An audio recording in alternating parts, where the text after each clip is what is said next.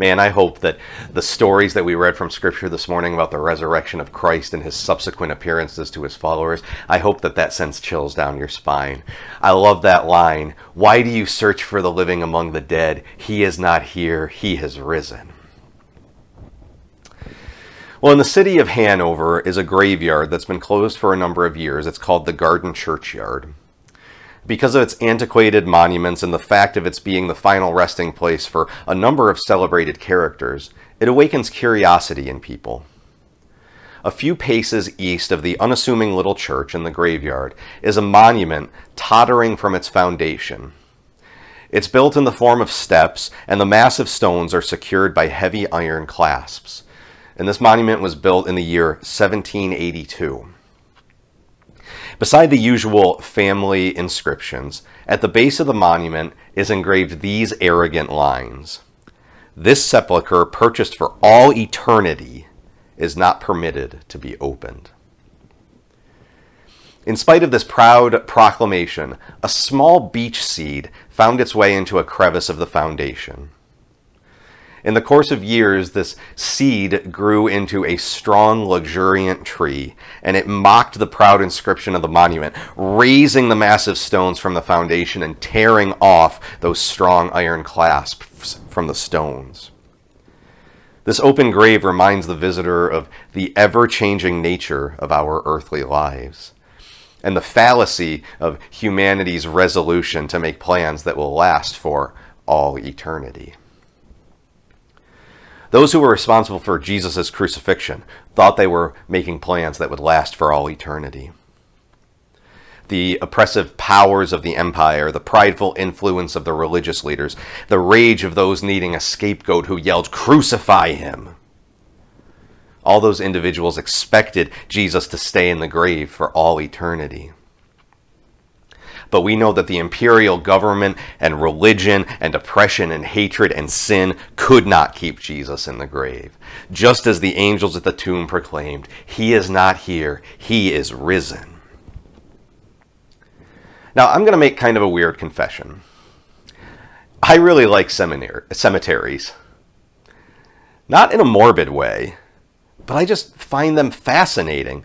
I enjoy the feeling of being surrounded by those who have passed on, their graves a tribute to and memory of their lives. And we can go and see graves of all the great men and women throughout history. When I was in Russia several years ago, I got to see the uh, mausoleum of Vladimir Lenin. They weren't allowing visitors inside that day to see Lenin's preserved body, which, by the way, Russia pays millions of rubles per year to keep preserved. I like cemeteries, but even I find Lenin's preserved body a little bit creepy. But if you're a fan or admirer of someone who has passed on from Alexander Hamilton to Elvis to Emily Dickinson to Princess Diana, you can go and see their burial place. But we can't see the grave of Jesus because he only made a brief stay there and did not become a permanent resident. Think of a moment when someone you thought you may never see again stood before you. A moment when something you'd lost is found again and you can scarcely believe your eyes. Think of a moment when your fear was suddenly proved unfounded and you were surprised by joy. Friends, this morning is such a moment. We resign ourselves to the worst, and suddenly life turns around. So come this Easter morning to be shaken from your conviction that nothing can change your situation. Come if you look at the world and feel overwhelmed by its chaos or disillusioned by its promises. This morning we remember how Mary went to anoint a corpse and was greeted by a Savior. Come prepared to see your life and the world through new eyes. For Christ is risen. He is risen indeed. I'd like to share a quote with you from noted screenwriter and novelist John Irving. Irving wrote, I find that Holy Week is draining. No matter how many times I have lived through his crucifixion, my anxiety about his resurrection is undiminished. I'm terrified that this year it won't happen. that that year it didn't. Anyone can be sentimental about the Nativity.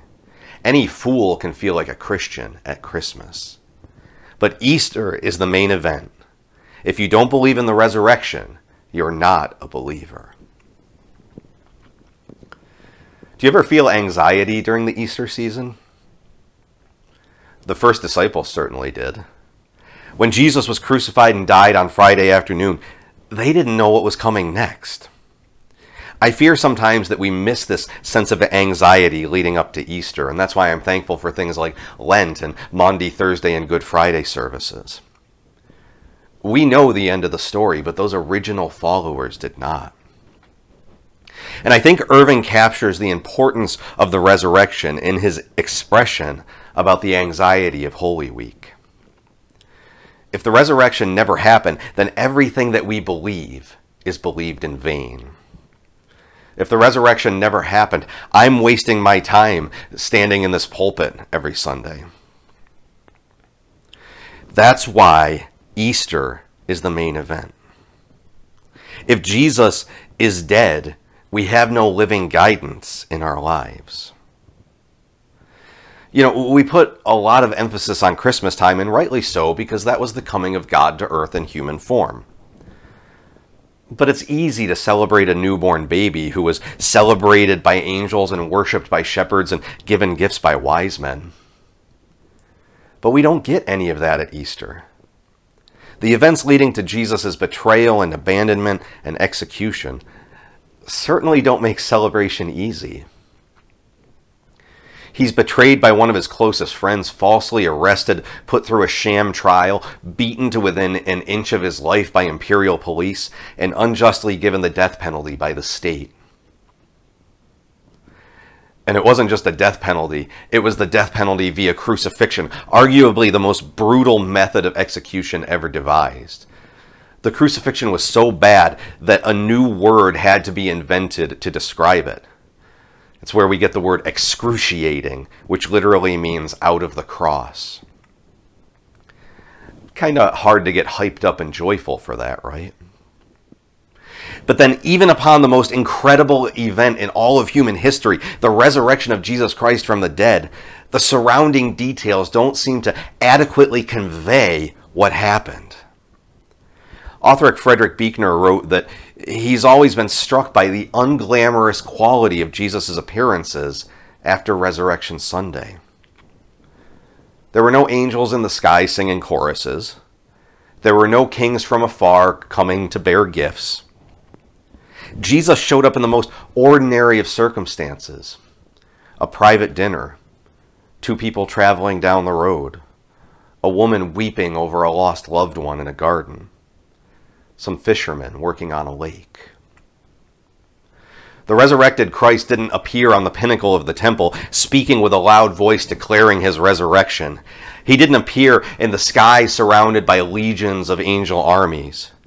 He didn't appear to Pontius Pilate and say, You thought you washed your hands of me, huh? He didn't appear to the high priest and the Sanhedrin and say, I'm back. I mean, I don't know about you, but if I had just come back from the dead, I think I would make sure that everyone knew it, especially the people who were responsible for, for unjustly putting me to death in the first place, right? But I'm not Jesus, and we're all better off for that. But isn't it curious that the birth of Jesus of Nazareth was announced and celebrated by angels and kings, while the resurrection appearances of Jesus were gentle, unassuming, unglamorous, and almost missed by so many? I mean, look at the first disciples. They didn't believe the story that the women brought of the empty tomb. The two people walking to Emmaus didn't recognize Jesus until he broke bread in their presence. Mary didn't recognize Jesus at first and thought she was talking to the gardener. When he appeared in the room where they were having dinner, they thought they were seeing a ghost. When Jesus shouted to Peter and the other fishermen from the shore, they didn't recognize him at first, and only recognized him after he duplicated the miracle of the huge catch of fish that he had performed in one of his first interactions with Peter. Why did all these people almost miss him? Because they weren't expecting to see him in those circumstances. They were sure that he was dead, and even if they allowed themselves to hope that he would rise from the dead, they certainly didn't expect him to reveal himself to weary travelers and mourning women and sweaty, smelly fishermen. But what's important to note about these appearances is that they weren't just for the personal edification of those who saw Jesus. It wasn't just to bolster the faith of Mary or Peter or John or Thomas. The veracity of the reports from these eyewitnesses of the resurrected Christ is the foundation for the entire Christian church.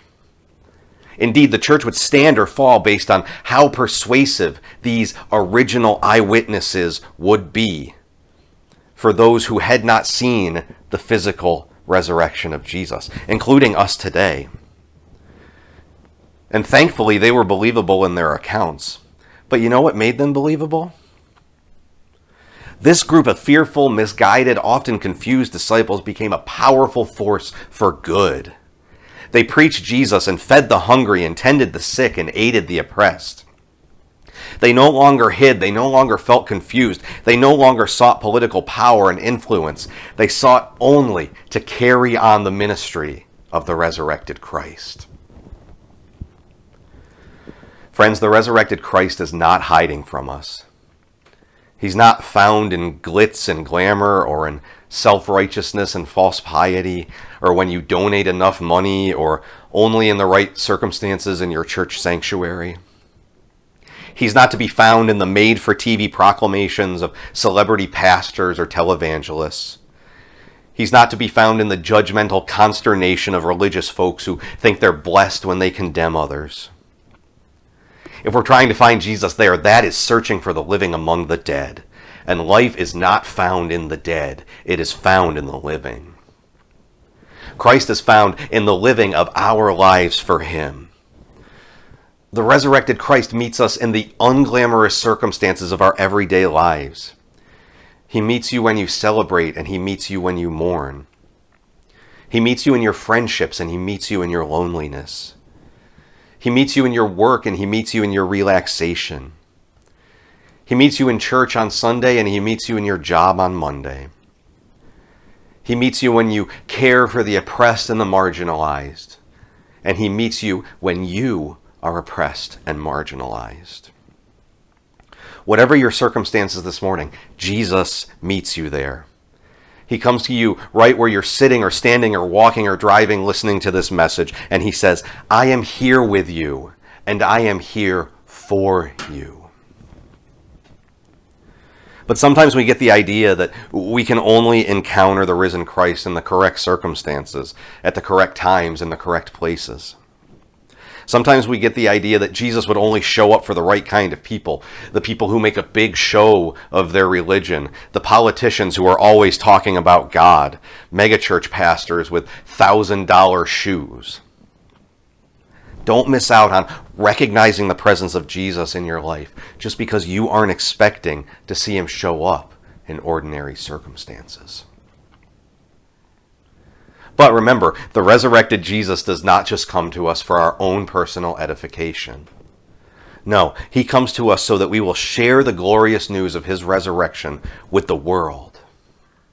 Just as those first disciples did, just as they were witnesses of his resurrection and they turned their lives toward carrying on Christ's ministry, so are Christians today called to carry on the ministry of the resurrected Christ. We are called to share the gospel, to feed the hungry, to tend the sick, and to aid the oppressed. The resurrection calls us to be beacons of justice and kindness and the love of Christ. Friends, Christ died for each and every one of us who are watching this worship service this morning. He died for each and every individual who is not watching this worship service this morning.